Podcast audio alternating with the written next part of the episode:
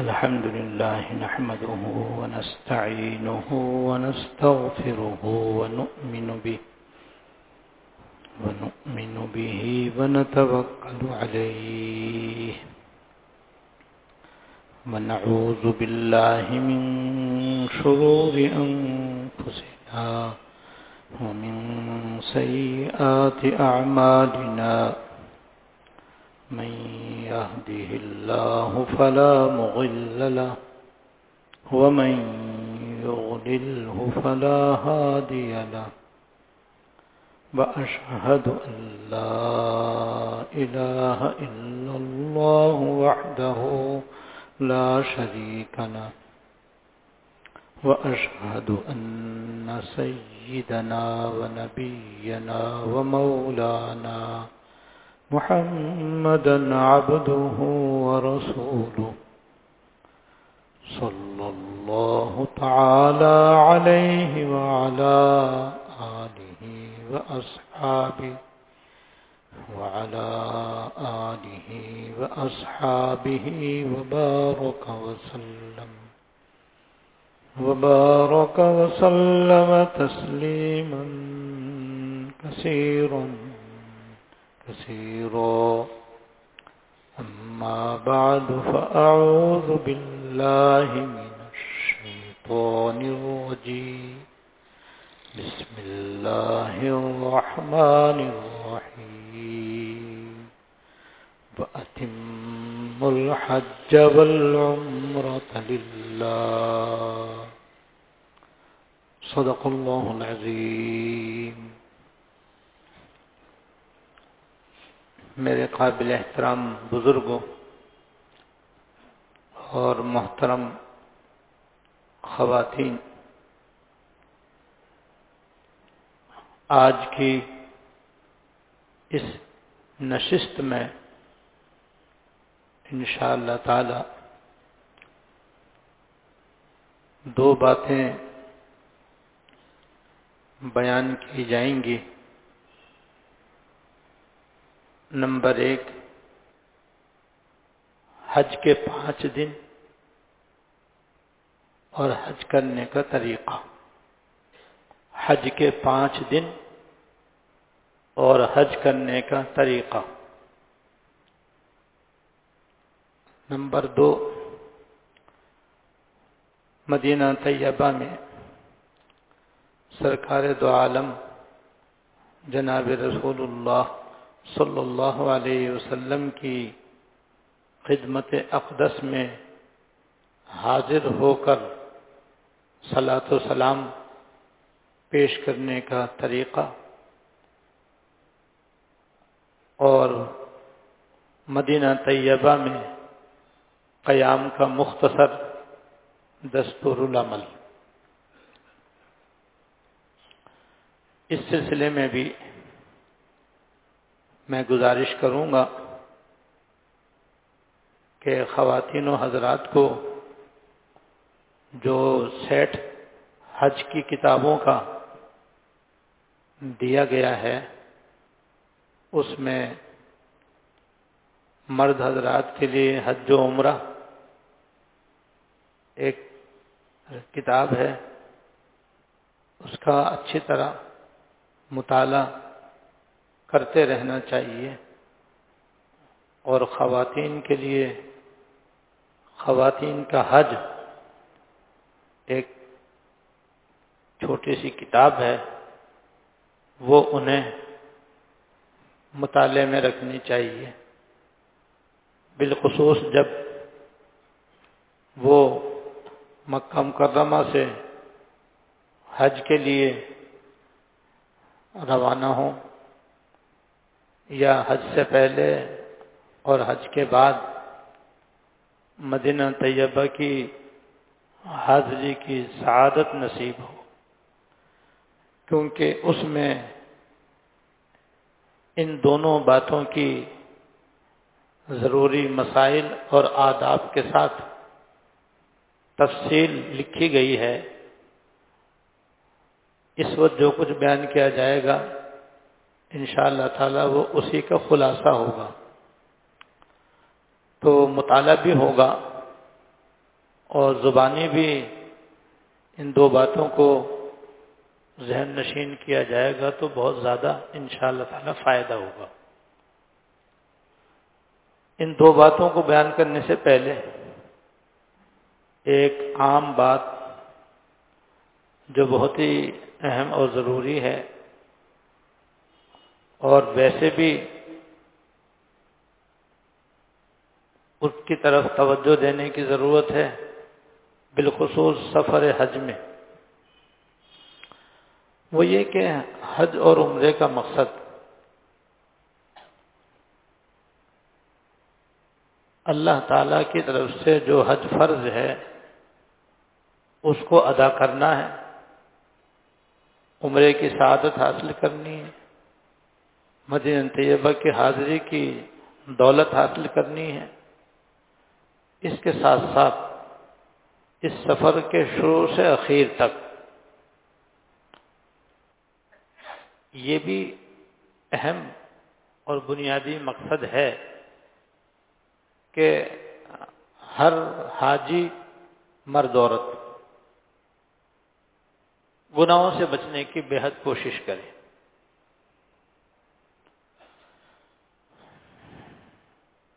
خاص طور سے وہ گناہ جو آج کل بہت زیادہ کثرت سے ہو رہے ہیں۔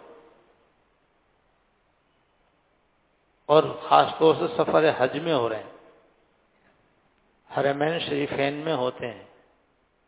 مکہ مکرمہ میں، مدینہ طیبہ میں، مینا میں، عرفات میں، مزدلفہ میں ہو رہے ہیں۔ ان سے خاص طور سے بچنا ضروری ہے۔ گناہ سے تو آج بھی بچنا ضروری ہے، کل بھی ضروری ہے، ساری زندگی ضروری ہے، لیکن سفر حج میں خاص طور سے زیادہ ضروری ہے، کیونکہ اس سفر کا مقصد ہی اپنے آپ کو گناہوں سے پاک کرنا ہے، اپنی مغفرت کروانا ہے۔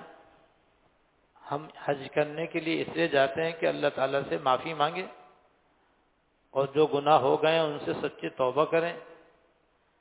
اور آئندہ گناہوں سے بچنے کا عہد کریں۔ تو یہ پورا سفر حج گناہوں کی معافی کے لیے بھی ہوتا ہے۔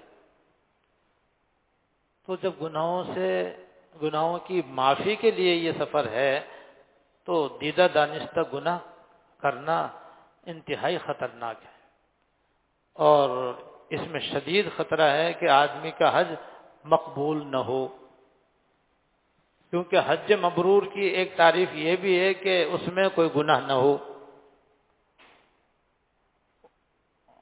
جب ہم نے خود دیدہ دانستہ گناہ کر لیے اور بات نہ آئے تو پھر وہ حج کا فرض تو بے شک ادا ہو جائے گا، لیکن ایسا حج مقبول ہونا مشکل ہوگا۔ جبکہ ساری تگ و دو، ساری محنت، ساری کوشش اس لیے ہے کہ ہمارا حج مبرور ہو، مقبول ہو، ہم سب کی مغفرت اور بخشش ہو، اللہ تعالیٰ کی رضا اور خوش نوری نصیب ہو۔ ان گناہوں میں سے ایک گناہ ہوا ہے جو یہیں ایئرپورٹ سے شروع ہو جاتا ہے۔ اور پھر ہر مین شریفین میں بھی جاری رہتا ہے۔ وہ یہ کہ ہوائی جہاز میں بھی بعض نمازوں کے اوقات آتے ہیں۔ اور جیسے آج نماز پڑھنا فرض ہے، کل نماز پڑھنا فرض ہے، ریل میں نماز پڑھنا فرض ہے، ہوائی جہاز میں بھی نماز پڑھنا فرض ہے۔ لیکن بہت سے حاجی،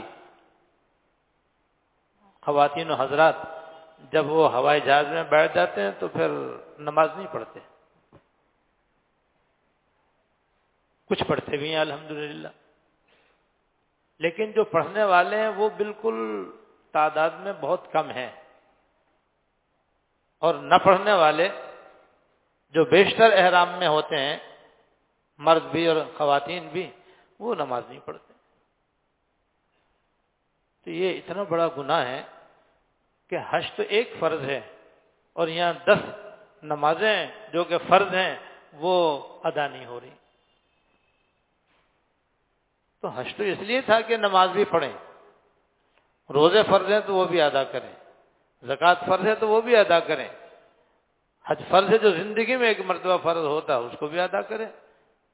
لیکن یہ گناہ یہیں سے شروع ہو جاتا ہے کہ ہوائی جہاز میں بیٹھتے ہی بعض حاجی نمازیں چھوڑ دیتے ہیں۔ اور اگر کچھ پڑھتے بھی ہیں تو ان میں سے بعض وہ بھی ہوتے ہیں جو سیٹ پر بیٹھ کر ہی قبلے کی طرح رک کیے بغیر ہی نماز پڑھتے ہیں۔ جس کی وجہ سے ان کی نماز نہیں ہوتی، تو وہ بھی انہی میں شامل ہیں جو نماز نہ پڑھنے والے جیسے یہاں کھڑے ہو کر قبلے کی طرف منہ کر کے نماز پڑھنا فرض ہے۔ ٹرین میں بھی کھڑے ہو کر قبلے کی طرف منہ کر کے نماز پڑھنا فرض ہے۔ ہوائی جہاز میں بھی کھڑے ہو کر قبلے کی طرف نماز منہ کر کے نماز پڑھنا فرض ہے۔ بشرطے کہ اس میں اس کی قدرت ہو اور عموماً قدرت ہوتی۔ ایسے بیمار اور کمزور اور ضعیف شاز و نادر ہوتے ہیں کہ جو کھڑے نہیں ہو سکتے اور قبلے کی طرف منہ کرنے کی ان میں طاقت نہیں ہے۔ ایسے بہت کم ہوتے ہیں۔ بیشتر تو وہ لوگ ہوتے ہیں جو بیت الخلاء میں بھی جا رہے ہیں۔ آ رہے ہیں، کھانے کے لیے بھی آ رہے ہیں اور جا رہے ہیں۔ خود چل کر سیڑھیوں سے ہوائی جہاز میں اپنے سیٹ تلاش کر کے بیٹھے ہیں۔ ان کے اندر کھڑے ہونے کی طاقت یقیناً ہوتی ہے۔ قبلے کی طرف منہ بھی وہ کر سکتے ہیں، لیکن نہیں کرتے۔ تو ایک تو یہ گناہ ہے اور یہی گناہ پھر مکہ مکرمہ میں بھی جا کر ہوتا ہے اور مدینہ طیبہ کے اندر بھی ہو جاتا ہے، وہ اس طرح ہوتا ہے کہ مدینہ مکہ مکرمہ میں ہوٹلوں کے اندر لوگ ٹھہر جاتے ہیں، جو حرم شریف کے بالکل قریب ہوتی ہیں۔ جیسے مکہ ٹاور ہے، زمزم ٹاور ہے، اور وہاں کمروں کے اندر ہی لوگ نیت باندھ کر کے حرم میں ہونے والی نماز ادا کر لیتے ہیں۔ اور اس طرح سے نماز پڑھنا اکثر و بیشتر تو ادا نہیں ہوتا، ادا نہیں ہوتی، کبھی کبھی ہو جاتی ہے۔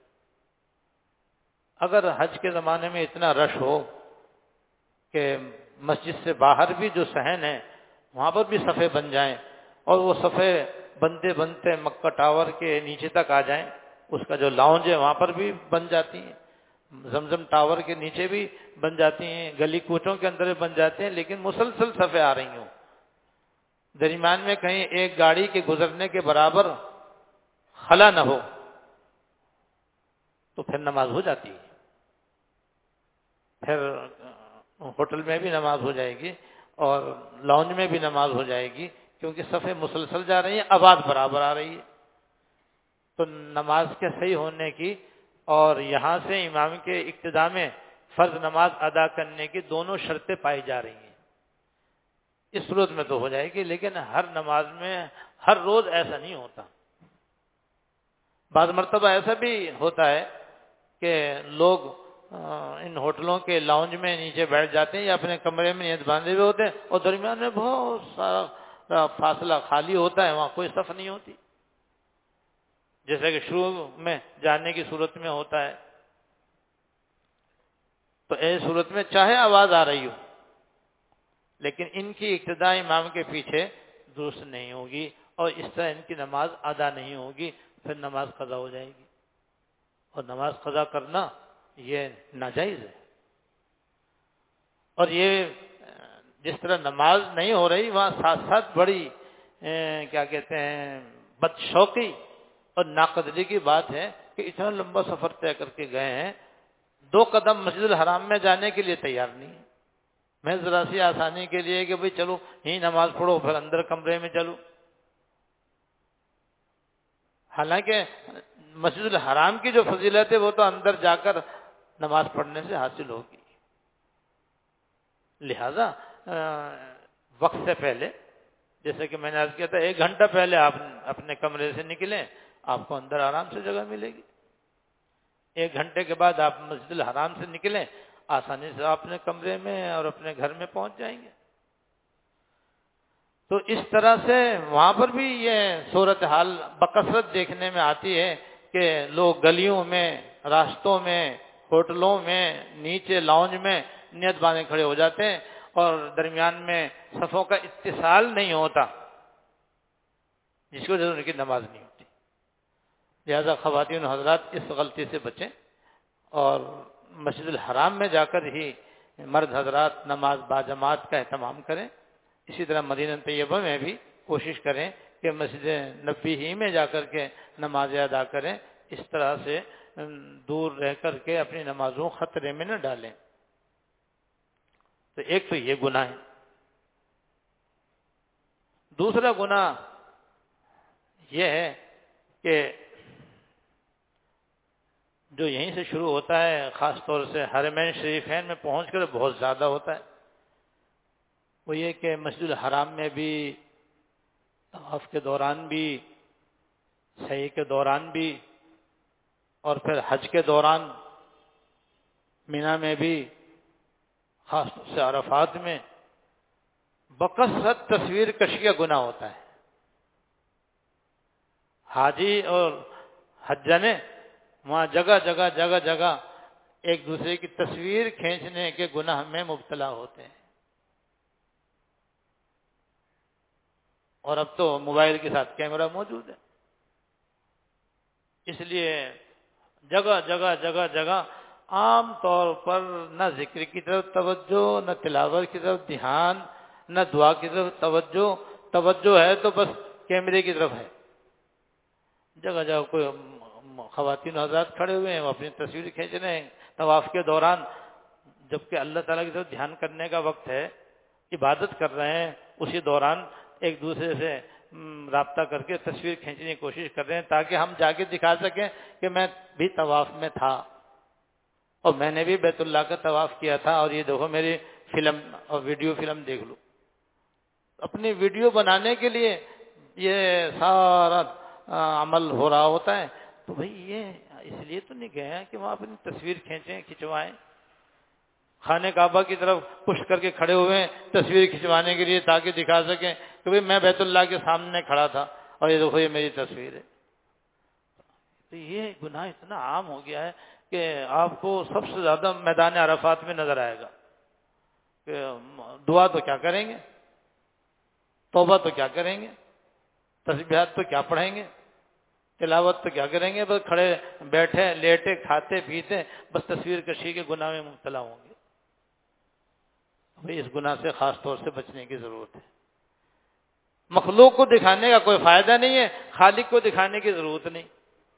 ان کو تو معلوم ہے کہ آپ کیا کر رہے ہیں، کیا نہیں کر رہے۔ ہیں اور پھر ان کے گھر میں اور ان کے دربار میں پہنچ کر کے انہیں کی کھلم کھلا نافرمانی، یہ تو بھائی اپنے حج کو برباد کرنا ہے، تباہ کرنا ہے، اللہ بچائے۔ اور تیسرا گناہ وہ ہے جو خواتین سے متعلق ہے، وہ یہیں سے شروع ہوتا ہے اور آخر تک رہتا ہے۔ اور وہ ہے ان کا بے پردہ رہنا۔ جیسے نماز فرض ہے، حج اور زکوٰۃ فرض ہے، روزہ فرض ہے، اسی طریقے سے خواتین پر شریف پردہ فرض ہے۔ اور یہ شریف پردہ جیسے یہاں فرض ہے، گھر میں فرض ہے، گھر سے باہر فرض ہے، اسی طریقے سے حرمین شریفین میں بھی فرض ہے۔ حج میں بھی فرض ہے عمر بھی فرض ہے، مکہ مکرمہ میں فرض ہے، مدینہ طیبہ میں فرض ہے۔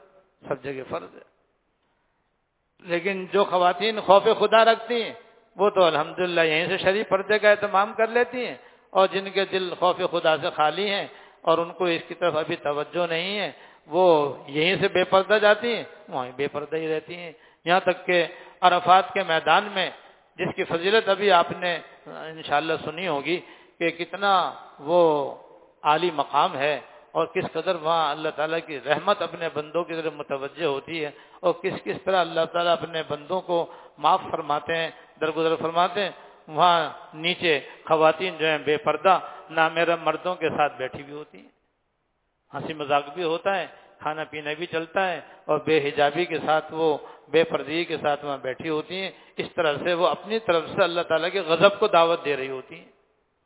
خود بھی سخت گنہ گار ہو رہی ہوتی ہیں اور ان کی وجہ سے دوسرے بہت سے مرد حضرات بھی بد نظری کے اور بدنی کا ہے گناہ میں مبتلا ہوتے ہیں۔ خود بھی گنہ گار اور دوسروں کو بھی گنہ گار بنا رہی ہیں۔ تو ان کو اپنا بھی گناہ ہو رہا ہے اور دوسروں کو گناہ میں مبتلا کرنے کا ذریعہ بننے کا بھی گناہ ہو رہا ہے۔ ان کو اس لیے میں ان خواتین سے بطور خاص گزارش کروں گا کہ جو حج کے لیے جا رہی ہیں، وہ ابھی سے شریف پردے کا اہتمام کریں۔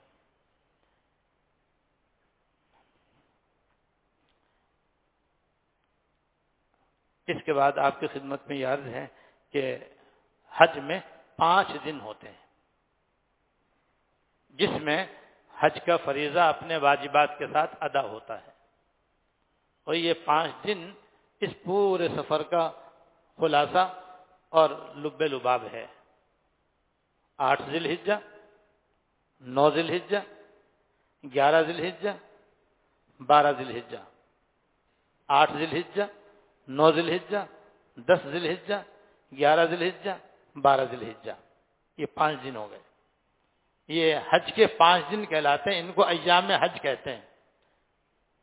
ان پانچ دنوں میں اسلام کا اہم ترین اور عظیم ترین رکن حج ادا ہوتا ہے۔ یہی وہ پانچ دن ہیں جس کے اندر مستقل صرف عمرہ کرنا مکرو اور منع ہے۔ ورنہ سارے سال عمرہ کرنا بلا شبہ جائز ہے۔ ان پانچ دنوں سے پہلے بھی جائز ہے اور ان پانچ دنوں کے بعد تو جائز ہے ہی۔ لہذا جب آپ مکہ مکرمہ پہنچ جائیں گے اور سات ذی الحجہ آ جائے گی، تو آپ کو سات ذی الحجہ کو حج کی تیاری کرنی ہے۔ کیونکہ آٹھ ذی الحجہ کو آپ کو سویرے مکہ مکرمہ سے مینا جانا ہے۔ لہذا سات ذی الحجہ کو آپ تیاری کر لیں۔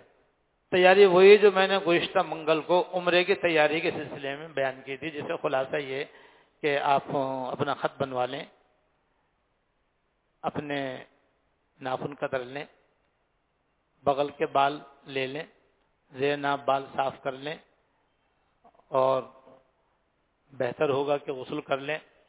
غسل نہ کر سکے تو خالی وضو کر لیں۔ اور جو ضروری سامان آپ کو منا پانچ دن کے لیے لے جانا ہے وہ آپ اس کو رکھ لیں اور اس طرح سے آپ اپنے آپ کو احرام کے لیے، حج کے احرام کے لیے تیار کر لیں۔ اس کے بعد مرد حضرات کے لیے بہتر یہ ہے کہ اگر آسانی ہو، سہولت ہو تو حرم شریف میں جائیں اور وہاں اگر ہمت ہو، طاقت ہو تو ایک نفلی طواف کریں۔ اور اگر مکہ مکرمہ جانے کی سہولت نہ ہو، جیسے عزیزہ میں رہنے والوں کے لیے ہوتی ہے کہ آسان نہیں ہوتا ہے اس وقت جانا، یا مکہ مکرمہ میں ہے لیکن رش اتنا زیادہ ہے، طواف اتنا بھر کر چل رہا ہے کہ طواف کرنا مشکل ہے تو حرج نہیں۔ پھر آپ دو رکعت احرام باندھنے کی نیت سے دو رکعت نفل ادا کر لیں۔ بشرطے کہ مکرو وقت نہ ہو۔ اور ممنوع وقت نہ ہو۔ اور دو رکعت پڑھ کر کے پہلی رکعت میں سورہ فاتحہ کے بعد کوئی الکافرون پڑھ لیں، دوسری رکعت میں سورہ فاتحہ کے بعد قل اللہ حد کی صورت پڑھ لیں۔ کوئی اور صورت پڑھنا چاہیں تو وہ بھی جائز ہے، یہ دو صورتیں بہتر ہیں۔ اور ان کو پڑھنے کے بعد پھر آپ اپنا سر کھول لیں اور سر کھول کر کے آپ حج کی نیت کر لیں۔ اگر حج فرض ہے تو حج فرض کی نیت کر لیں۔ حج نفل ہے تو حج نفل کی نیت کر لیں۔ اگر دوسرے کی طرف سے حج بدل کر رہے ہیں تو اس کی طرف سے نیت کر لیں کہ اللہ میں اپنے والد کی طرف سے یا اپنی والدہ کی طرف سے یا فلاں سب کی طرف سے حج کا احرام باندھتا ہوں، آپ اسے قبول کر لیجیے، میرے لیے آسان کر دیجیے۔ اور اس کے فوراً بعد آپ تین مرتبہ لبیک پڑھ لیں۔ لبیک انشاءاللہ امیدیں یاد ہو گئی ہوگی، اسے ضرور یاد کر لینا چاہیے۔ تین دفعہ تلبیہ پڑھ لیں، اس کے بعد پھر دروشیف پڑھیں، اس کے بعد پھر یہ دعا بھی یاد کر لیں۔ اللہ الغا کا والجنہ واعوذ بک من سخطک والنار. اللہم انی اسألک رغاک والجنہ واعوذ بک من سخطک والنار. اور اگر عربی میں یاد نہ ہو تو اس کا ترجمہ یاد کر لیں. یا اللہ میں آپ سے آپ کی رضا اور جنت مانگتا ہوں اور آپ کی ناراضگی اور دوزخ سے پناہ مانگتا ہوں. یہ بالکل آسان ہے. اور اردو میں بھی یہ دعا کر سکتے ہیں کہ یا اللہ اس موقع پر سرکار دو عالم صلی اللہ علیہ وسلم نے آپ سے دنیا اور آخرت کی جتنی بھلائیاں مانگی ہیں سب مجھ کو عطا فرما اور جن جن چیزوں سے حضور نے پناہ مانگی ہے مجھے بھی ان سب سے پناہ عطا فرما۔ بس اب آپ کا احرام بن گیا، اب آپ نے کہا گھر آ جائیے۔ اور خواتین اپنے گھر سے ہی احرام باندھیں گی۔ اپنی قیام گاہ سے احرام باندھیں گی۔ وہ حرم شریف احرام باندھنے کے لیے نہیں جائیں گی۔ وہ اپنے گھر ہی میں رہیں اور ان کے احرام باندھنے کا وہی طریقہ ہے۔ جو گزشتہ منگل کو میں نے عمرے کے اندر بیان کیا تھا اور ان کے کتاب کے اندر بھی لکھا ہوا یعنی وہ سلے ہوئے کپڑے پہنے رہیں گی۔ انہیں ہوائی چپل پہننے کی کوئی ضرورت نہیں ہے۔ بس وہ اسی طریقے سے اپنے گھر میں اگر مکرو اور ممنوع وقت نہ ہو تو دو رکعت نفل پڑھ کر حج کا احرام باندھ لیں گی یعنی حج کی نیت کریں، یا اللہ میں آپ کی رضا کے لیے حج کا احرام باندھتی ہوں، آپ اسے قبول کر لیجیے، میرے لیے آسان کر دیجیے۔ اس کے فوراً بعد پھر وہ تین دفعہ آہستہ آواز سے تلبیہ کہیں گی۔ اور تلبیہ کہنے کے بعد روشی پڑھ کر کے وہ بھی یہ دعا کر لیں گی، یا اللہ مجھے اپنی رضا اور جنت الفردوس عطا فرما، اپنی ناراضگی اور دو سے پناہ عطا فرما۔ اس کے بعد اب مردوں کا بھی حج کا احرام بن گیا، خواتین کا بھی حج کا احرام بن گیا۔ اب جو اہم بات ہے وہ یہ کہ کتابچے کے اندر خواتین اور مردوں دونوں کے لیے تین قسم کی باتیں لکھی گئی ہیں۔ ممنوعات مقروحات اور جائز باتیں۔ جیسے اس کا پھر مطالعہ کر لیں۔ جیسے عمرے کے احرام باندھنے سے پہلے ان کا مطالعہ ناگزیر تھا۔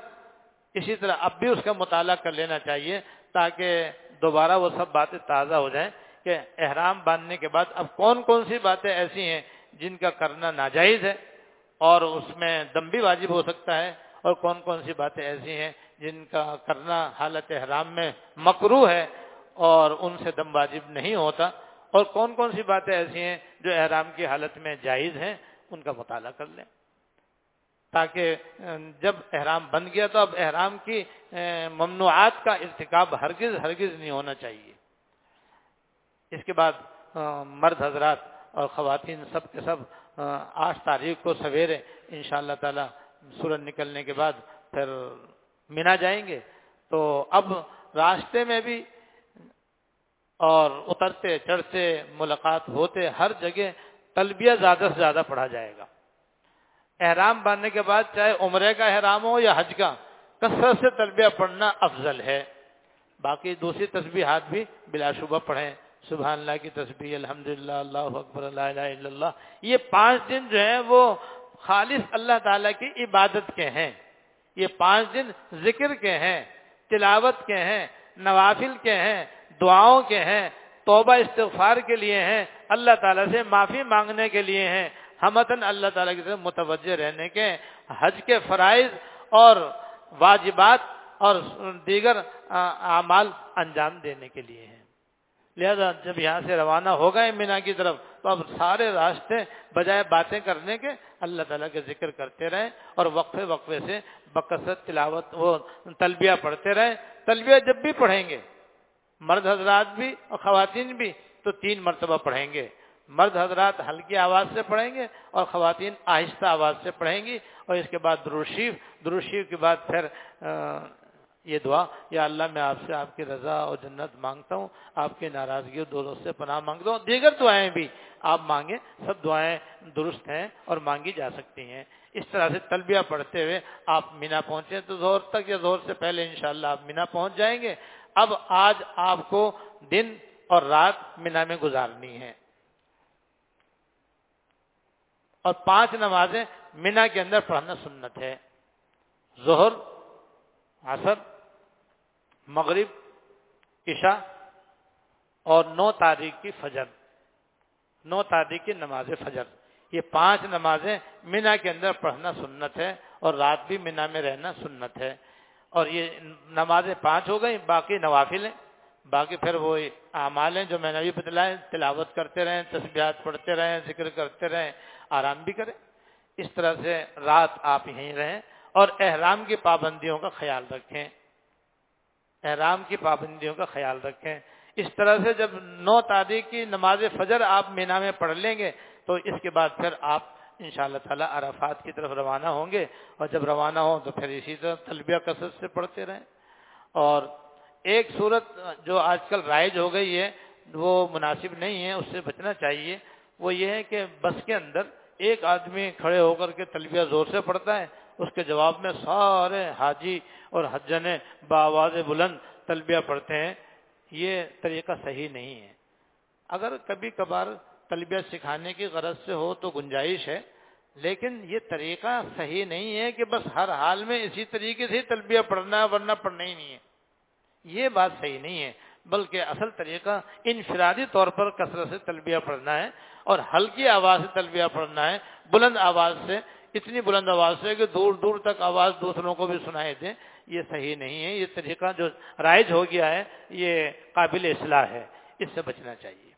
اس طرح سے اپنے اپنے تلبیہ پڑھتے رہیں اور انشاءاللہ توجہ اللہ تعالیٰ کی طرف رکھیں کہ اب اللہ تعالیٰ کی بارگاہ میں خاص طور سے میدان عرفات میں حاضری ہو رہی ہے اور آپ حج کرنے کے لیے جا رہے ہیں، آپ میدان عرفات پہنچ جائیں گے انشاءاللہ۔ بہتر تو یہ کہ زوال کے بعد پہنچیں، لیکن پہنچنا اپنے اختیار میں نہیں ہے۔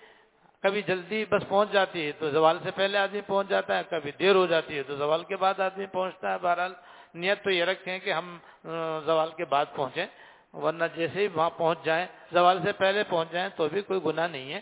اس کے بعد پھر آپ جا کر کے وضو کر لیں، سنجا کر لیں، بہتر یہ کہ غسل کر لیں۔ اگر سہولت ہو، آسانی ہو تو غسل کر لینا مستحب ہے۔ اور اس کے بعد پھر کچھ کھانا وغیرہ کھانا ہو تو کھا لیں۔ لیکن یاد رکھیں کہ زوال کے بعد وقوف عرفہ، جو حج کا رکن اعظم ہے، اس کی ادائیگی شروع ہو جائے گی اور اس کا وقت شروع ہو جائے گا اور وہ زوال سے لے کر اس کا وقت صبح صادق تک ہے۔ زوال سے صبح صادق تک یہ وقوف عرفہ کے ادا کرنے کا وقت ہے۔ تاہم عام طور پر حاجی حضرات زوال کے بعد سے لے کر غروب آفتاب تک میدان عرفات میں رہتے ہیں۔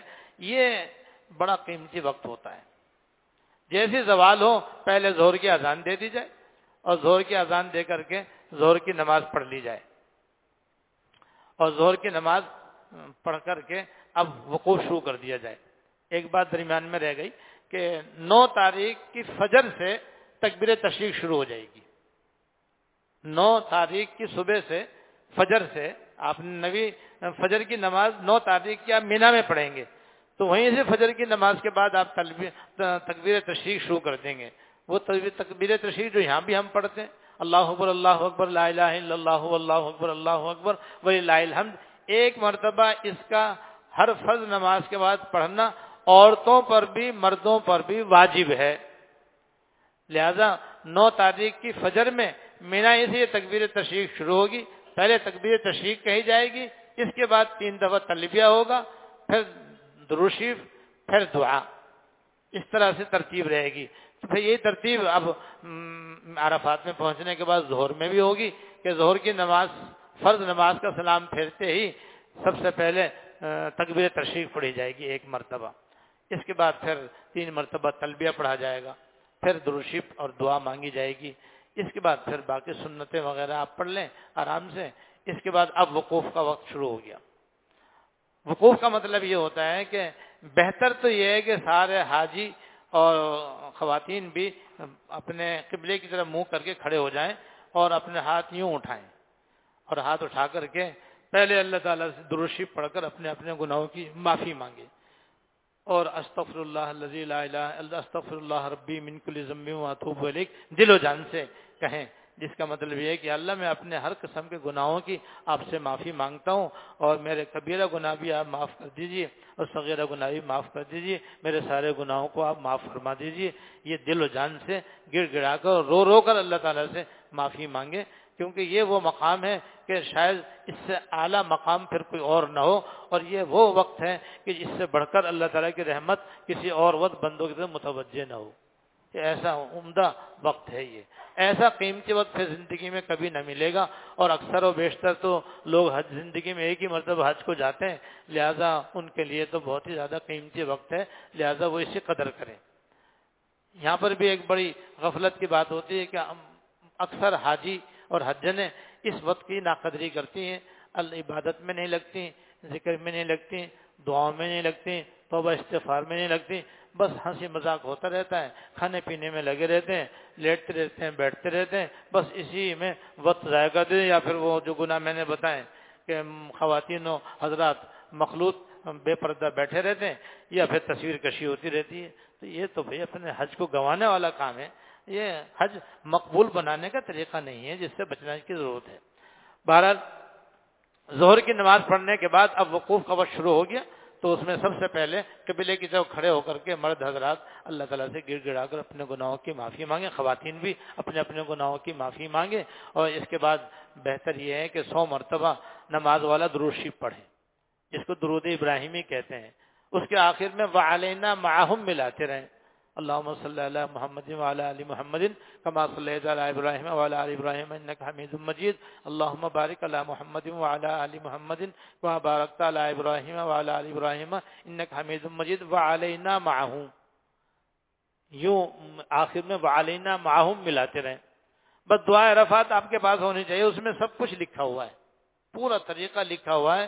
بس وہ زوال سے لے کر کے غروب تک کے لیے آپ کے لیے بہترین دستور العمل گائیڈ اور رہنما ہے۔ آپ جیسے اس میں لکھا ہے، بس آپ اسی طرح کرتے چلے جائیں۔ بس اس میں یہی لکھا ہے جو میں نے آپ کے سامنے عرض کر دیا۔ تو سو مرتبہ درود ابراہیمی پڑھیں، پھر سو مرتبہ چوتھا کلمہ پڑھیں۔ لا الہ الا اللہ وحدہ لا شریک له له الملک وله الحمد وهو على كل شيء قدیر۔ اس میں اللہ تعالیٰ کی حمد و ثنا بھی ہے اور بندے کی دعا بھی ہے۔ کیونکہ کریم کی تعریف دراصل اس سے مانگنا ہی ہوتا ہے۔ لہذا یہ کلمہ بھی ایسا پیارا کلمہ ہے کہ سرکار دو عالم صلی اللہ علیہ وسلم نے فرمایا کہ مجھ سے پہلے سارے پیغمبروں کی دعا میدان عرفات میں یہ کلمہ ہے۔ لا الہ الا اللہ وحدہ لا شریک له له الملک وله الحمد، وهو على كل شيء قدیر۔ اور حضور سے بھی سو مرتبہ پڑھنا ثابت ہے۔ لہذا ہم سب جو بھی وہاں پر حاضر ہوں، خواتین حضرات، سو مرتبہ یہ پڑھیں۔ پھر سو مرتبہ قل اللہ احد کی صورت پڑھیں۔ اور اس کے بعد درمیان درمیان میں تلبیہ پڑھتے رہیں۔ جب بھی تلبیہ پڑھیں، تین دفعہ پڑھیں۔ اور اس کے بعد پھر دروشی پڑھ کے وہ دعا کریں۔ اور اس کے بعد پھر آپ تھک جائیں تو بیٹھ جائیں بھائی۔ کیوں؟ بیٹھ کے بھی ہو سکتا ہے، لیٹ کے بھی ہو سکتا ہے۔ اب جو بیمار ہیں، کمزور ہیں، وہ لیٹنا چاہیں، بے شک لیٹ جائیں۔ جو بیٹھنا چاہتے ہیں، وہ بے شک بیٹھ جائیں۔ اور جو کھڑے ہونے کی ہمت رکھتے ہیں، وہ بے شک کھڑے ہو جائیں۔ تھک جائیں تو بے شک بیٹھ جائیں، کوئی حرج نہیں ہے اس کے اندر۔ لیکن زبان پر اللہ تعالیٰ کی یاد رہے، ذکر رہے تصویر پڑھتے رہیں، تلاوت کرتے رہیں، اور خاص طور سے دعائیں مانگتے رہیں۔ دعائیں عرفات کے اندر مناجات مقبول کی دعاؤں کا آسان ترجمہ لکھ دیا گیا ہے۔ وہ وہ سب دعائیں جو ہماری دل کی آواز ہیں اور ہماری ضرورتیں، ہم ان کے بے حد محتاج ہیں۔ بس وہ کتابی ہاتھ میں لے کر کے اللہ تعالیٰ سے پڑھتے جائیں، مانگتے جائیں، پڑھتے جائیں، مانگتے جائیں۔ اور اس میں ستر استغفار بھی لکھے گئے ہیں، جن میں قسم قسم کے گناہوں سے اللہ تعالیٰ کی بارگاہیں معافی مانگی گئی ہے۔ تو یہ زندگی کا سنہری موقع ہے۔ اور وہ ستر قسم کے استغفار وہ ہیں جو حضور نے ایک قیدی کو خواب کے اندر تلقین فرمائے تھے، جن کے پڑھنے کی برکت سے اللہ پاک نے ان کو قید سے رہائی عطا فرما دی تھی۔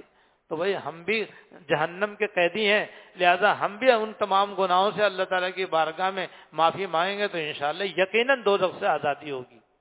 یقیناً میں اس لیے کہہ رہا ہوں کہ ایک حدیث میں آیا ہے کہ میدان عرفات میں جو آدمی یہ سمجھے کہ میرے گناہ تو اتنے ہیں، میرے گناہ تو اتنے ہیں کہ میری بخشش نہیں ہو سکتی، وہ سب سے بڑا گنہ گار ہے۔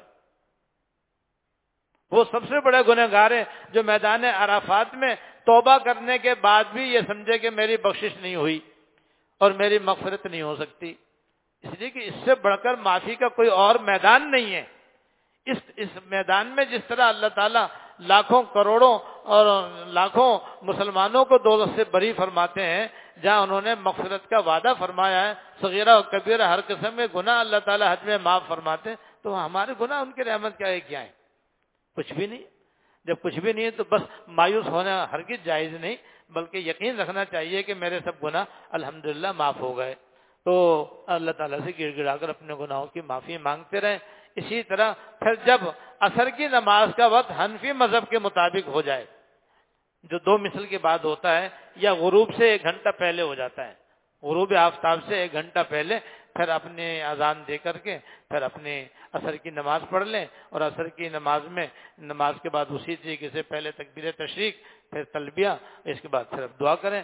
اب مغرب تک تھوڑا سا وہ چلے جاتا ہے، اس وقت کو بھی یاد الہی میں گزاریں، خاص طور سے دعا مانگنے میں گزاریں اپنے لیے اور تم تمام اہل میدان عرفات کے لیے اور تمام دنیا کے مسلمانوں کے لیے، بالخصوص پاکستان کی سلامتی اور دین اسلام کی اشاعت و ترویج کے لیے امن و امان قائم ہونے کے لیے خوب دعائیں مانگے وہاں پر۔ یہ اسی کام کے لیے اور جتنے احباب نے آپ سے دعاؤں کی درخواست کی ہو، ان کے لیے بھی دعائیں مانگے۔ اس طرح سے غروب تک آپ دعاؤں میں، ذکر میں، تسبیح میں، تلاوت میں، استغفار میں مشغول رہیں۔ اس طرح سے غروب تک اپنے آپ کو عبادت میں لگائے رکھیں۔ درمیان میں کچھ کھانا پینا چاہیں تو کوئی حرج نہیں ہے، لیکن کھانا پینا اصل نہ ہو۔ یاد الہی اصل ہونی چاہیے وہاں پر۔ اس طرح سے پھر شام جب ہو جائے گی تو نو تاریخ مکمل ہو جائے گی۔ اب مغرب کے بعد وہاں نماز مغرب نہیں پڑھی جائے گی۔ بغیر مغرب کی نماز پڑھے مغرب کے بعد اب وہاں سے مزدلفہ کی طرف روانگی ہوگی۔ وہاں روانہ ہوں گے مزدلفہ کی طرف۔ یاد رکھیے کہ غروب آفتاب سے پہلے محدود عرفات سے باہر نکلنا جائز نہیں ہے۔ مغرب تک حدود عرفات میں اپنے کو رکھنا واجب ہے۔ اگر کوئی مغرب سے پہلے میدان عرفات کو چھوڑ کر باہر چلا گیا اور پھر واپس نہ آیا تو اس پہ دم واجب ہو جائے گا۔ اس لیے اسے خیال رکھیں، جلدی نہ کریں۔ آرام سے سورج وہیں ڈوبنے دیں۔ جب میدان عرفات میں سورج ڈوب جائے، اب آپ بے شک مینا کی طرف روانہ ہو اور مزدلفہ کی طرف روانہ ہو راستے میں وہی تلبیہ اور وہی کیا کہتے ہیں، دعا۔ اور درشیف اور تسبیحات پڑھتے رہیں اور نہ میدان عرفات میں مغرب کی نماز پڑھیں اور نہیں راستے میں پڑھیں، بلکہ مغرب کی نماز اب مزدلفہ میں جا کر پڑھنی ہوگی ان شاء اللہ تعالی۔ لہذا مزدلفہ پہنچنے کے لیے تیار ہو جائیں اور جب مزدلفہ پہنچنے کا یقین ہو جائے، جب آپ کو اطمینان ہو جائے کہ ہم حدود مزدلفہ میں داخل ہو گئے، تو اب وہاں جا کر کے دو نمازیں ملا کر پڑھنی ہے مغرب اور عشاء۔ مغرب اور عشاء کی نماز وہاں پر ملا کر پڑھنی ہے۔ اور اس کا طریقہ یہ ہے کہ ایک اذان دیں اور اس کے بعد پھر ایک اقامت اور اس اقامت سے پہلے مغرب کے تین فرض ادا کیے جائیں گے۔ اور سلام پھیرنے کے بعد تقبیر تشریق اور تلبیہ کہیں گے۔ اس کے بعد اب پھر کھڑے ہو کر کے بغیر اقامت کے عشاء کے فرض پڑھے جائیں گے۔ مقیم ہوگا تو چار پڑھیں گے، مسافر ہوگا تو دو پڑھیں گے۔ اور پھر عشاء کے دو فرض یا چار فرض پڑھنے کے بعد، سلام پھیرنے کے بعد وہی تکبیر تشریق اور اسی طریقے سے تلبیہ پڑھیں گے۔ اس کے بعد پھر اب مغرب کی سنتیں پڑھیں گے، پھر عشاء کی سنتیں پڑھیں گے، پھر وطر پڑھیں گے اور پھر عبادت، نفلی عبادت ہے۔ نفلی عبادت کرنا چاہیں کریں، یہ رات بھی بڑی عبادت کی رات ہے۔ بعض علماء کے نزدیک شب قدر سے بھی افضل ہے۔ اس لیے یہ رات بھی عبادت کی رات ہے۔ اس رات میں عبادت بھی کریں۔ آرام کرنا بھی سنت ہے، آرام بھی کریں۔ اور اسی رات میں کنکریاں مزدلفہ سے لی جاتی ہیں۔ جمرہ عقبہ کی سات کنکریاں یہاں سے اٹھانا مستحب ہے اور ستر کنکریاں یہاں سے اٹھانا جائز ہے، بغیر کسی کراہت کے۔ تو عموماً ستر کنکریاں سب لیتے ہیں، ستر سے کچھ زیادہ آپ لے لیجیے۔ اور ان کا سائز جو ہے وہ جو کھجور کی گٹھلی ہوتی ہے، کھجور کی گٹھلی کے برابر یا جو بڑا چھولا ہوتا ہے کابلی چھولا، اس کے برابر ہونی چاہیے۔ اتنی بڑی بڑی کنکریاں ہونی چاہیے۔ اور وہ کسی پتھر کو توڑ کر نہ بنائی جائے کہ یہ مکرو ہے، بلکہ ویسے ہی اللہ پاک نے وہاں پر خزانہ بنایا ہے کنکریوں کا کہ صدیوں گزر گئی اور ہر سال لاکھوں حاجی وہاں سے کنکریاں اٹھاتے ہیں، مگر وہاں کنکری آج تک کبھی کمی نہیں پڑی۔ جہاں بھی ذرا سی انگلی سے مٹی ہٹاؤ وہ کنکریاں کنکریاں نکلتی چلی جاتی ہیں۔ تو آپ تلاش کریں وہاں پہ کنکریاں اور فی آدمی ستر کنکریاں اٹھا لیں، کیونکہ تین دن وہاں کنکریاں ماری جائیں گی۔ دس تاریخ کو، گیارہ تاریخ کو، بارہ تاریخ کو اور اگر تیرہ تاریخ میں بھی کوئی وہاں پر ٹھہر گیا تو اسے بھی کنکریاں ایک پہلے دن جو سات کنکریاں باقی دنوں میں اکیس اکیس کنکریاں ہوں گی۔ تو ستر کنکریاں ان میں سے اٹھانے سے حساب صحیح رہتا ہے اور سہولت اور آسانی رہتی ہے۔ بہرحال کنکریاں چھولے، بڑے چھولے کے برابر یا کھجور کی گٹھلی کے برابر وہاں سے اٹھا لیں اور اٹھا کر کے جمع کر لیں، ان کو دھو کر استعمال کرنا مستحب ہے۔ اگرچہ بغیر دھوئے بھی کنکری مارنا اور استعمال کرنا درست ہے۔ اس طرح سے یہ کنکری اپنے پاس جمع کر لیں۔ پھر فجر کی نماز جیسے صبح صادق ہو جائے، اندھیرے میں پڑھنا سنت ہے۔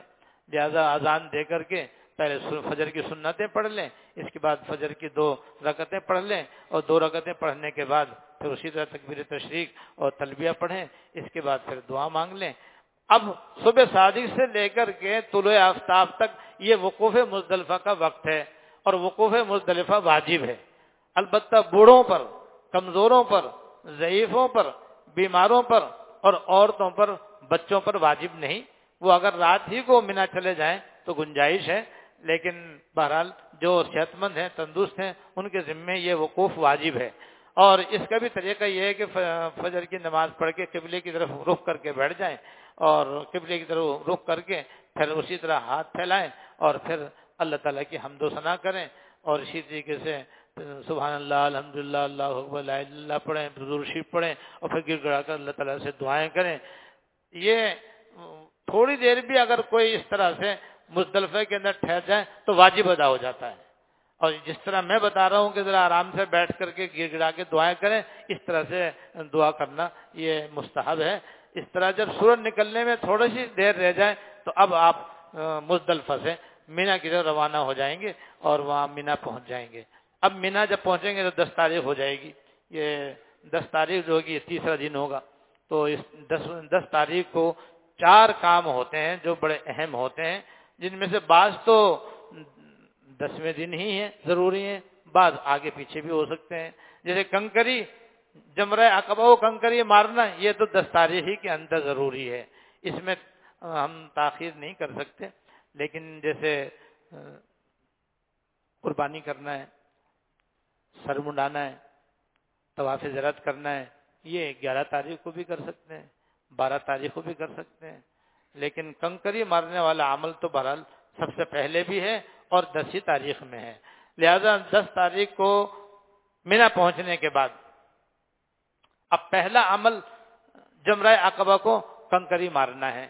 جمرہ اقبا اردو میں وہاں پر اس کو بڑا شیطان کہتے ہیں۔ عربی میں جمرہ اقبا کہتے ہیں، جو مینا کے آخر میں ہے۔ مکہ مکرمہ کی طرف زیادہ نزدیک ہے۔ عزیز سے بھی بہت زیادہ قریب ہے وہ۔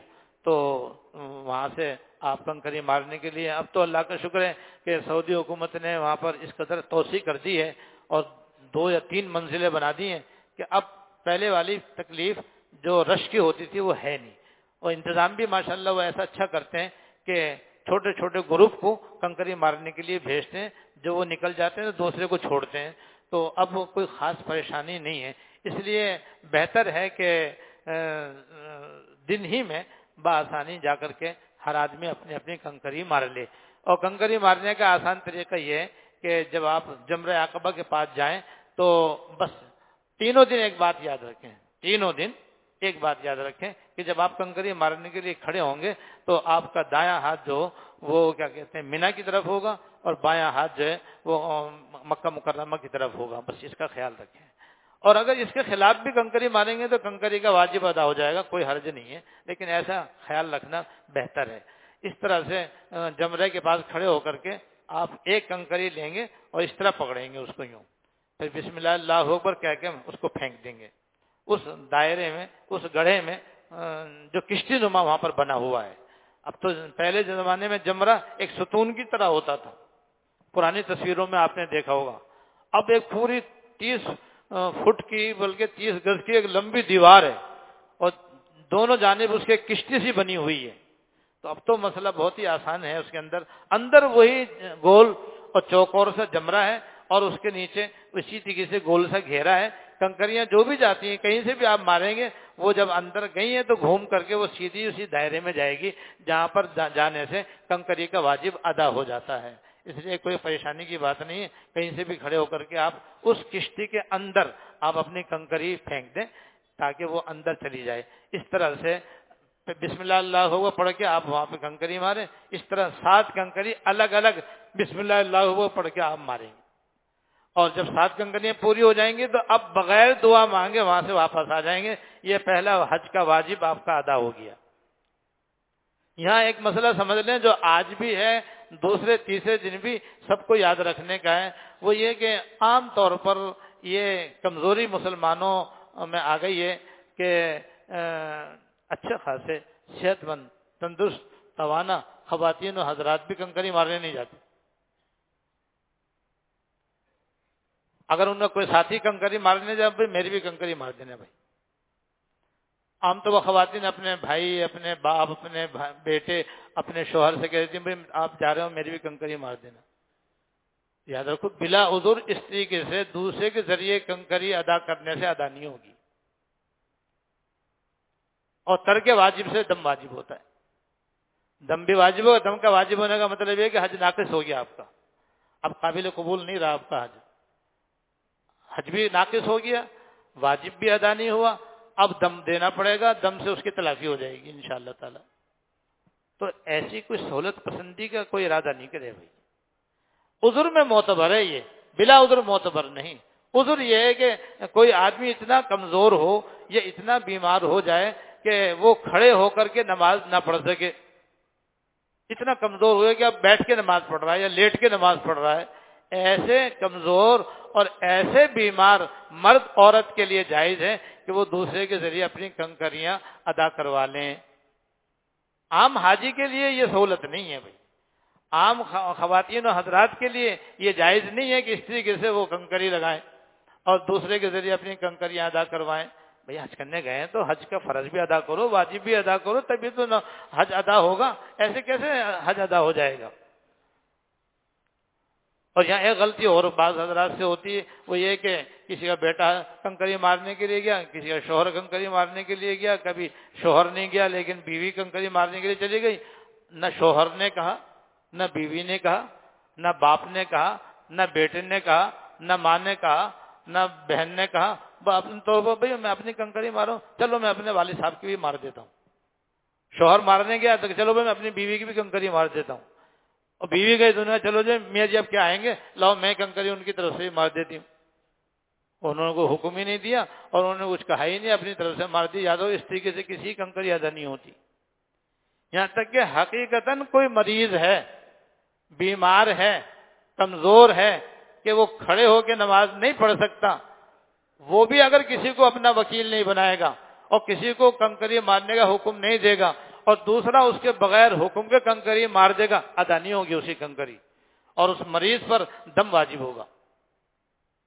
اگر اس نے کسی کے ذریعے اپنی کنکری نہ لگوائی، تو یہ بھی غلطی بعض لوگ کرتے ہیں۔ یاد رکھو کہ جو صحت مند ہے وہ تو خود ہی جا کر کرے گا اپنی کنکری۔ تو اپنی کنکری خود جا کر کے ادا کرنا اس کے ذمہ ضروری ہے۔ اور جو بیمار ہے کمزور ہے ضعیف ہے جس کے اندر خود جا کر کنکری مارنے کی طاقت نہیں ہے، تو اس کے لیے بھی ضروری ہے کہ وہ کسی کو اپنا وکیل بنائے۔ کسی کو حکم دے کہ آپ جاؤ، میری طرف سے بھی میری کنکری ادا کر کے آؤ۔ تب جائے گا وہ اس کی طرف سے، پھر وہ اسے قائم مقام ہو جائے گا اور قائم مقام ہو کر کے اب اگر وہ کنکری مارے گا تو اس کی طرف سے کنکری ادا ہو جائے گی۔ مگر جبکہ وہ معذور ہو، تو کنکری مارنے میں بہت ہی احتیاط کی ضرورت ہے کہ اپنی کنکری بھی ادا کریں۔ اگر دوسرے کی طرف سے کرنا ہے تو اس کی طرف سے باقاعدہ حکم لیں اور پھر وہ معذور بھی ہو اور بیمار بھی ہو اس میں خود آنے کی طاقت بھی نہ ہو۔ اب تو الحمدللہ ویل چیئر ہر جگہ دستیاب ہے۔ اور ویل چیئر پہ تو مریض سے مریض، کمزور سے کمزور آدمی بھی خود جمرے کے پاس جا کر آسانی سے کنکری مار سکتا ہے۔ اب تو بہت ہی سہولت اور آسانی ہو گئی ہے الحمدللہ۔ خیر، تو دس تاریخ کو یہ جمرہ اقبا کی کنکری مارنا ہے اور جمرہ اقبا کے بعد دعا نہیں ہے، بغیر دعا ہی کے بس وہاں سے اب واپس اپنے قیام گاہ پہ آ جائیں۔ اس کے بعد اب دوسرا عمل قربانی ہے۔ اب چاہے قربانی آپ دس تاریخ کو کر لیں، چاہے قربانی آپ گیارہ تاریخ میں کر لیں یا بارہ تاریخ میں کر لیں، آپ کو اختیار ہے۔ لیکن اپنی قربانی کے ہونے کا اطمینان حاصل کریں۔ یہ دوسرا واجب حج تمتوں میں قربانی واجب ہوتی ہے۔ ایران کے اندر بھی قربانی واجب ہوتی ہے۔ حج افراد میں جیسا کہ میں نے عرض کیا تھا کہ قربانی واجب نہیں ہوتی، مستحب ہے۔ اور وہاں جو ایک لاکھ گنا ثواب ملتا ہے، اس کا تقاضا یہ ہے کہ افراد کرنے والے کو بھی قربانی حجی کر لینی چاہیے۔ مال والی قربانی کا حکم یہ ہے۔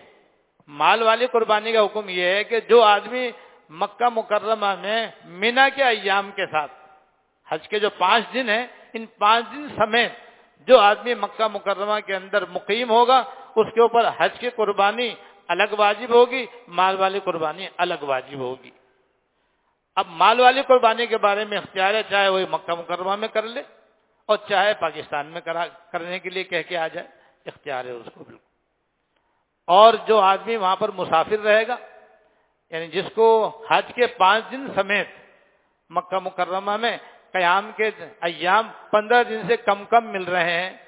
جیسے آٹھ دن، نو دن، دس دن، گیارہ دن، بارہ دن، تیرہ دن۔ اتنے دن ہیں بس اس کے، بس اس کے بعد اس کو وہاں سے جانا ہے۔ تو ایسی صورت میں وہ مسافر ہوگا۔ اور جب مسافر ہوگا تو اس پر مال والی قربانی واجب نہ ہوگی۔ صرف حج قربانی واجب ہوگی۔ اگر حج تمتو یا حج کران ہوگا۔ ایسی صورت میں پھر بس وہ اپنے حج کی قربانی کر سکتا ہے۔ تو بہرحال حج کی قربانی کرے اور ہر حاجی اپنی قربانی ہونے کا اطمینان حاصل کرے تاکہ وہ تیسرا واجب جو ہے سر منڈانا وہ اطمینان سے کر سکے۔ جب اس کو اطلاع مل جائے، اس کے حباب اس کو اطلاع کرتے ہیں کہ آپ کی قربانی ہو گئی یا اس نے خود جا کر اپنی قربانی کر لیے تو اب تیسرا واجب یہ ہے کہ وہ اپنا سر منڈوائے۔ مردوں کو چاہیے کہ اپنا سر منڈوائیں۔ اور سارا سر کے بال منڈوانا سنت ہے اور چوتھائی سر کے بال سر منڈوانا واجب ہے۔ اور خواتین اپنے سر کے بالوں میں سے کم از کم ڈیڑھ انگل بال سارے بالوں میں سے ڈیڑھ انگل بال قطر لیں یا کتروا لیں۔ اور ان کو اس بات کا یقین حاصل کر لینا ضروری ہے کہ ان کے ڈیڑھ انگل بالوں میں کم از کم کم از کم چوتھائی سر کے بال ضرور آ گئے ہیں۔ کیونکہ یہ ان کے ذمہ واجب ہے، باقی سارے سر کے بال کترنا ان کے لیے بھی سنت ہے۔ اس طرح سے وہ اپنے سر کے بال کتروا لیں اب یہ واجب ہو گیا، اب یہ واجب ادا ہو گیا۔ اس طریقے سے سر منڈوانے کے بعد یا خواتین کا اپنے سر کے بال ڈیڑھ انگل کے برابر کتروانے کے بعد اب احرام کھل جائے گا۔ احرام کھلنے کا مطلب یہ ہے کہ اب یہ احرام کی چادریں مرد آزاد اتار دیں گے اور سلے ہوئے کپڑے پہن لیں گے اور اب تمام ممنوع باتیں حلال ہو جائیں گی، سوائے میاں بیوی والے خاص تعلق کے۔ کہ وہ طواف زیارت کے بعد حلال ہوگا۔ اس کے بعد پھر آپ مکہ مکرم دو، گیارہ تاریخ کو پھر آپ تینوں جمرات کی کنکری ماریں گے۔ جمرہ اولا، جمرہ وسطی، جمرہ اقبا۔ پہلے جمرہ اولا کی سات کنکریاں ماریں گے اور اسی ترتیب سے ماریں گے۔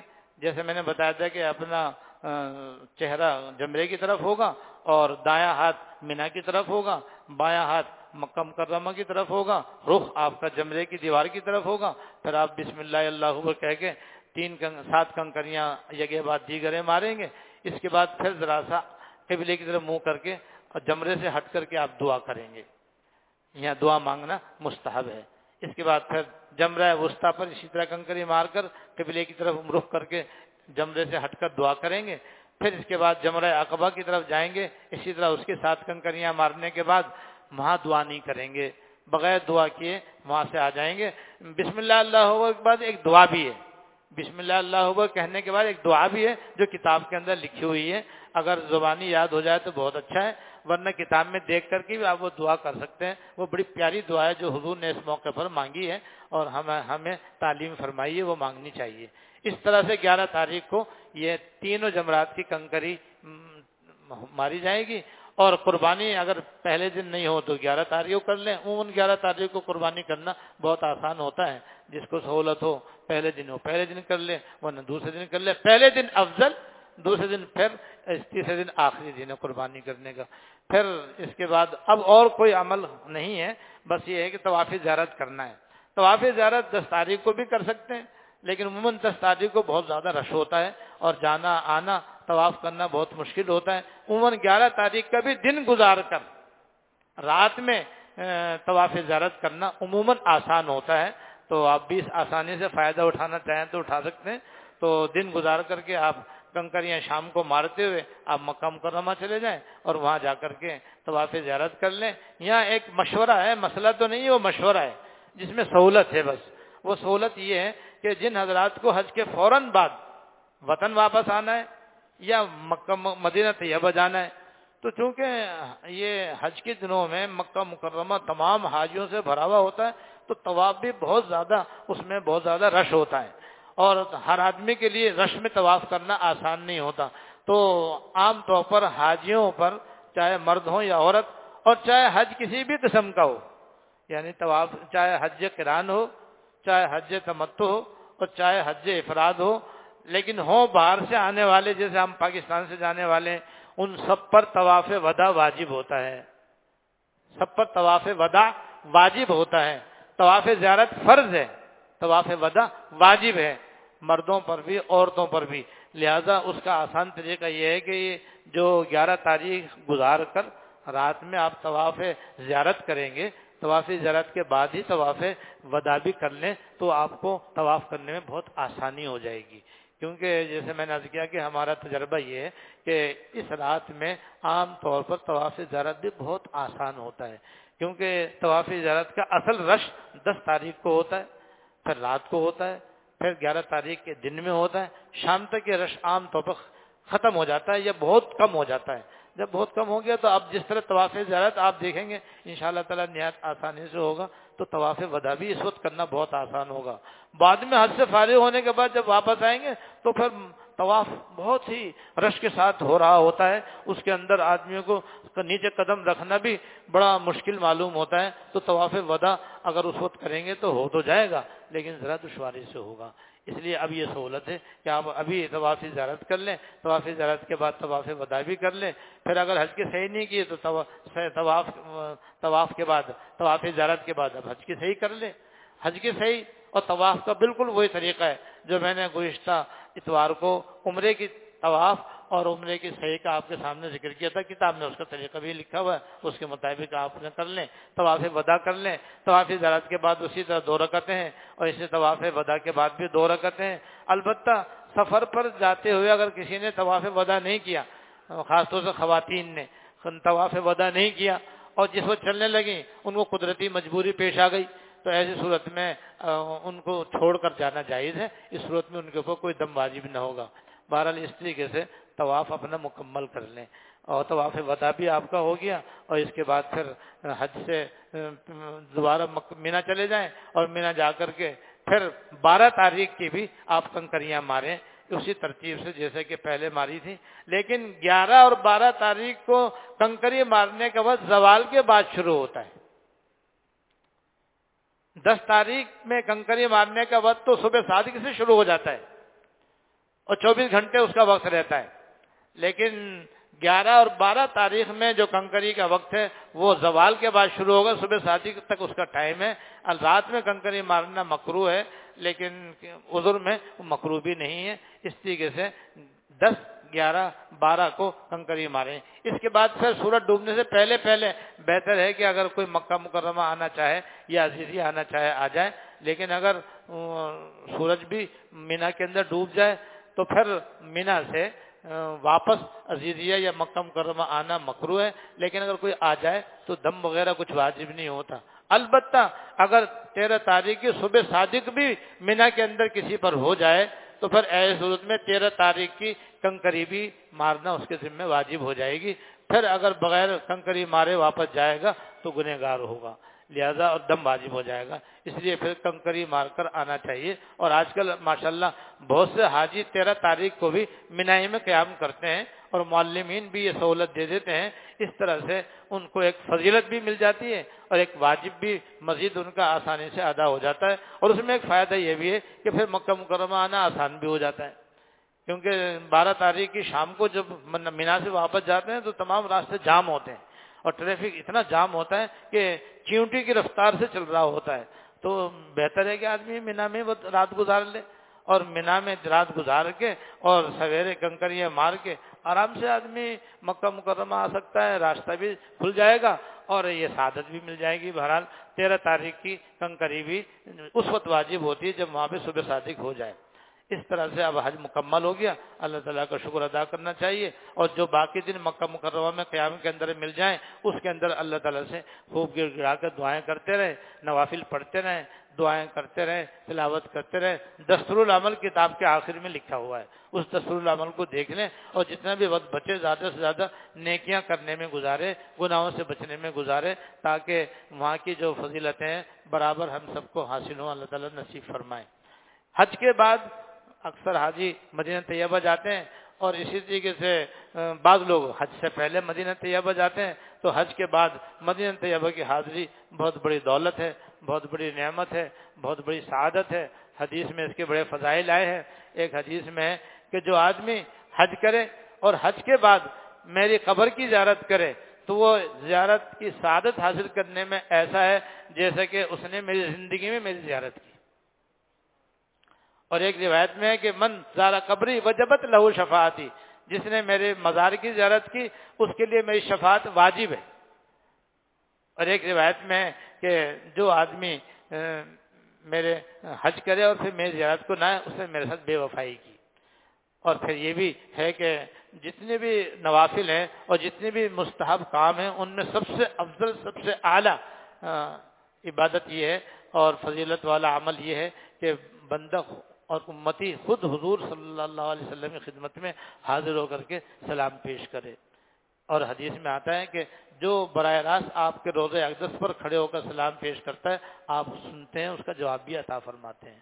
تو اس، یہ بڑی، اتنی بڑی سعادت ہے۔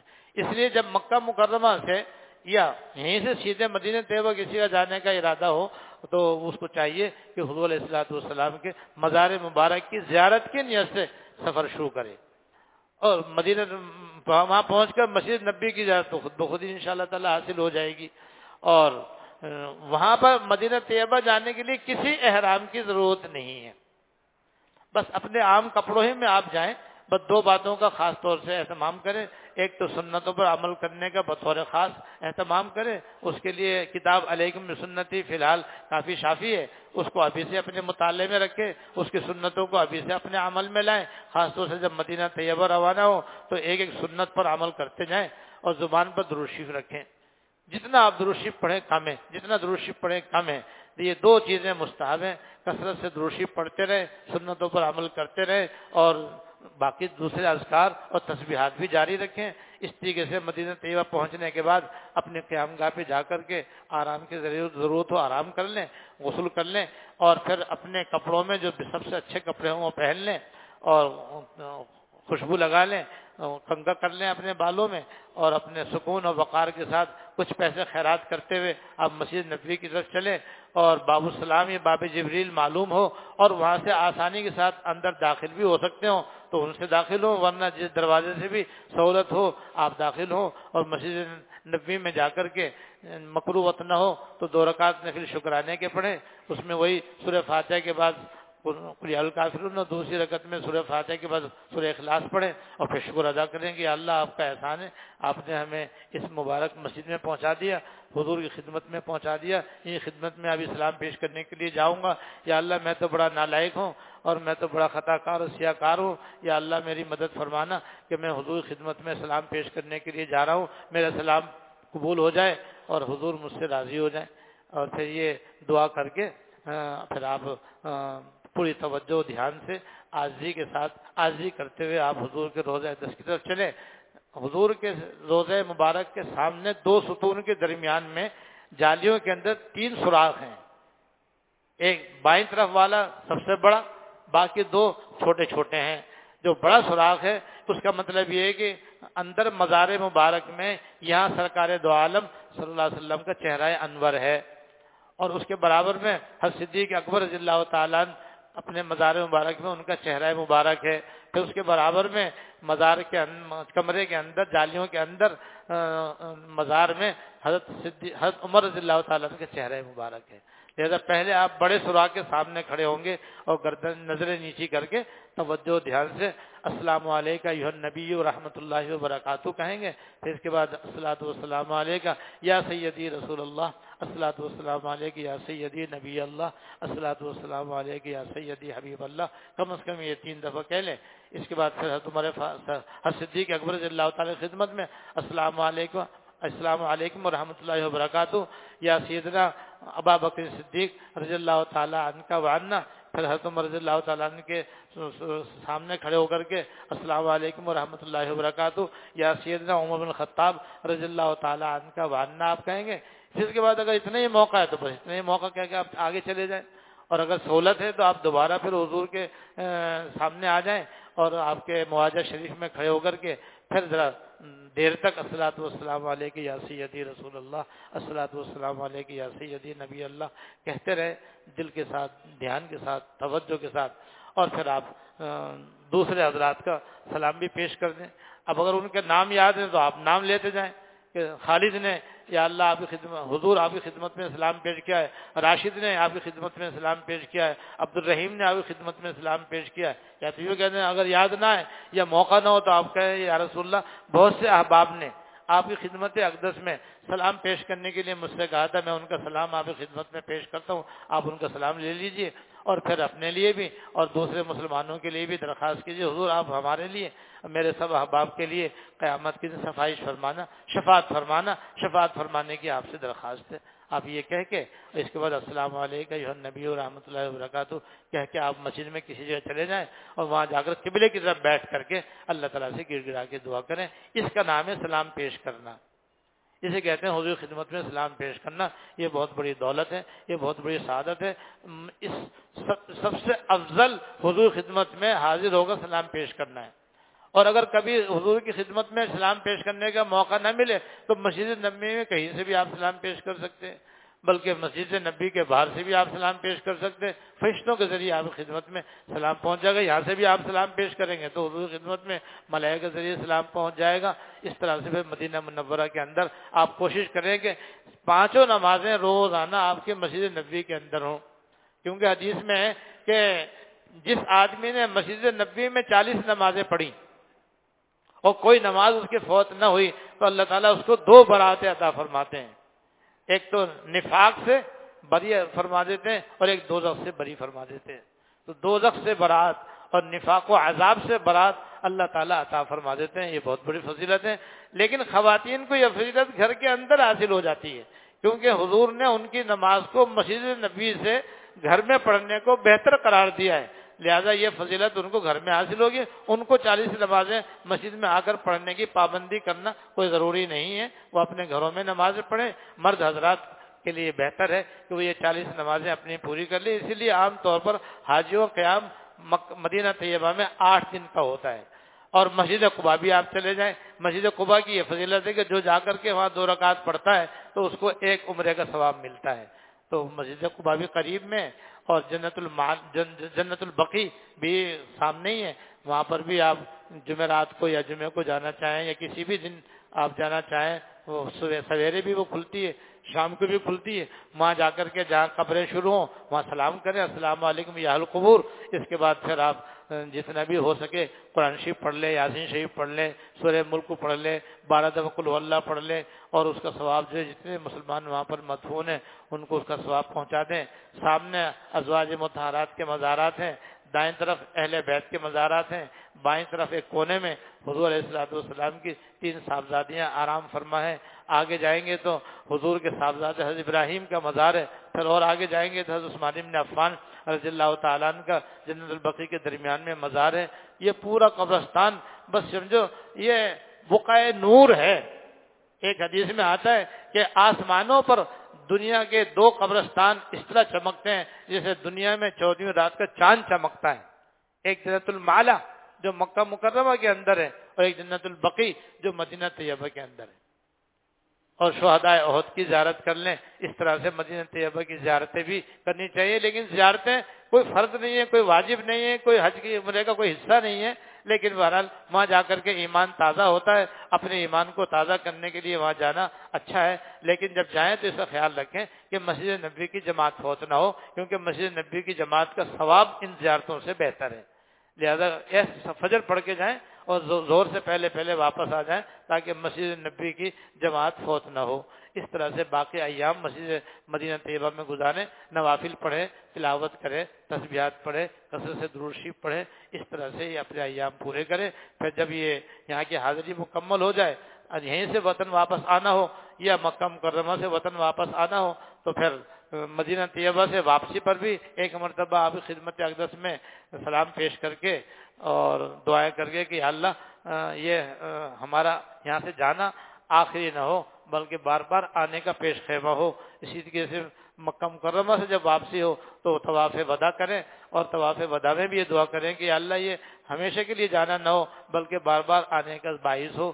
اس طرح سے حسرت کے ساتھ دونوں جگہ سے واپس لوٹنے اور پھر واپس آ کر کے واپسی میں بھی ایک ادب ہے، جو عمل میں آ جائے تو بہت اچھا ہے کہ جب اپنے وطن واپس لوٹیں تو پہلے اپنے محلے کی مسجد میں جائیں۔ اگر مکرو اور ممنوع وقت نہ ہو۔ اور یہ مردوں کے لیے، خواتین کے لیے نہیں ہے، مسجد میں آئیں اور مکرو وقت نہ ہو تو پھر دو رکعت نفل وہاں مسجد میں آ کے ادا کریں اور پھر اپنے گھر چلے جائے یہ بھی مصنون عمل ہے جو کرنا چاہیے۔ اور آئبون، تائبون، عابدون لربنا حامدون اور واپسی کی ایک دو دعائیں میں نے کتاب کے آخر میں لکھی ہیں، وہ سب پڑھیں اور پھر اپنے گھر آئیں اور آرام سے رہیں اور آئندہ یہ تہیا کر لیں کہ انشاءاللہ تعالی اب کوئی گناہ نہیں کریں گے، اب کوئی نافرمانی نہیں کریں گے، اللہ تعالیٰ کی فرما برداری اور تابے داری کی زندگی اختیار کریں گے۔ اللہ تعالیٰ مجھے بھی اور آپ کو بھی اس کی توفیق عطا فرمائے۔ واقع دعوان الحمد للہ اللهم لك الحمد لا نحصي ثناء عليك أنت كما اثنيت على نفسك. اللهم لك الحمد لا نحصي ثناء عليك أنت كما اثنيت على نفسك. اللهم صل على سيدنا ومولانا محمد وعلى آل سيدنا ومولانا محمد وبارك وسلم. ربنا ظلمنا أنفسنا وإن لم تغفر لنا وترحمنا لنكونن من الخاسرين. ربنا ظلمنا أنفسنا وإن لم تغفر لنا وترحمنا لنكونن من الخاسرين. ربنا آتنا في الدنيا حسنة وفي الآخرة حسنة وقنا عذاب النار. ربنا آتنا في الدنيا حسنة وفي الآخرة حسنة وقنا عذاب النار.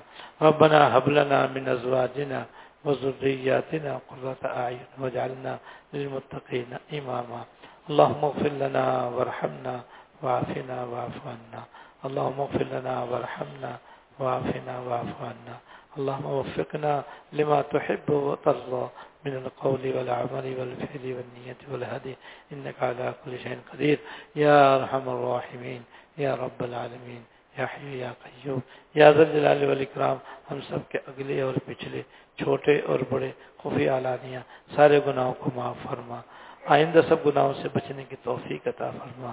خاص طور سے حج میں جو جو گناہ زیادہ سے زیادہ ہو رہے ہیں، جن کی طرف متوجہ کیا گیا ہے، یا اللہ اپنے کرم اور اپنے فضل سے سب حاجیوں کو اور حجنوں کو ان گناہوں سے بچنے کی توفیق عطا فرما۔ یا اللہ خاص طور سے تمام گناہوں سے ہم سب کو بچنے کی توفیق عطا فرما اور اپنے فضل سے ہم کو حج مبرور اور عمر مبرورہ نصیب فرما اور آداب کے ساتھ مدینہ طیبہ کی حاضری نصیب فرما اور بار بار نصیب فرما۔ یا اللہ اپنے رحمت سے اس سفر کو قبول فرما۔ یا اللہ اس میں زیادہ سے زیادہ اپنے عبادت و تعات کی توفیق عطا فرما۔ گناہوں سے بچنے کی توفیق عطا فرما۔ اپنے رحمت سے، اپنے فضل سے حج اور عمرہ اور مدینہ طیبہ کی حاضری آسان سے آسان فرما۔ یا اللہ آسان سے آسان فرما۔ ہر طرح کے حادثات سے سانحات سے واقعات سے، آفات و بلیات سے اور تمام تکالیف سے حفاظت فرما۔ یار ہمر راہمین ہم سب کو دنیا اور آخرت کی ہر خیر عطا فرما، ہر شخص سے پناہ عطا فرما۔ یار ہمر راہمین ہم سب کو سنت کے مطابق حجمرہ کرنے کی توفیق عطا فرما۔ یار ہمر راہمین ہم سب کو سنت کے مطابق مدینہ طیبہ کی حاضری نصیب فرما اور ہماری ہر حاضری کو اپنی بارگاہ میں قبول فرما۔ یا اللہ، اس کی برکتوں سے مالا مال فرما، اپنی رحمتوں سے مالا مال فرما۔ اپنی بارگاہ سے ہمیں، یا اللہ، ہمیشہ ہمیشہ کے لیے اپنی رضا و جنت الفردوس عطا فرما، اپنی ناراضگی و دوزہ سے پناہ عطا فرما۔ ہمیشہ کے لیے ہم سب کو دوزہ سے آزاد فرما، اپنی ناراضگی سے اپنی پناہ عطا فرما۔ دنیا اور آخرت کی ہر خیر عطا فرما، ہر شخص پناہ عطا فرما۔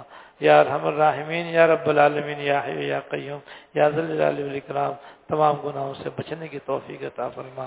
جو ہو گئے اپنے رحمت سے درگزر فرما۔ جو ہو گئے اپنے رحمت سے معاف فرما اور آئندہ بچنے کی توفیق عطا فرما۔ ربنا تقبل منا انك انت السميع العليم وتب علينا انك انت التواب الرحيم صلى الله تعالى على النبي الكريم محمد وعلى اله وصحبه اجمعين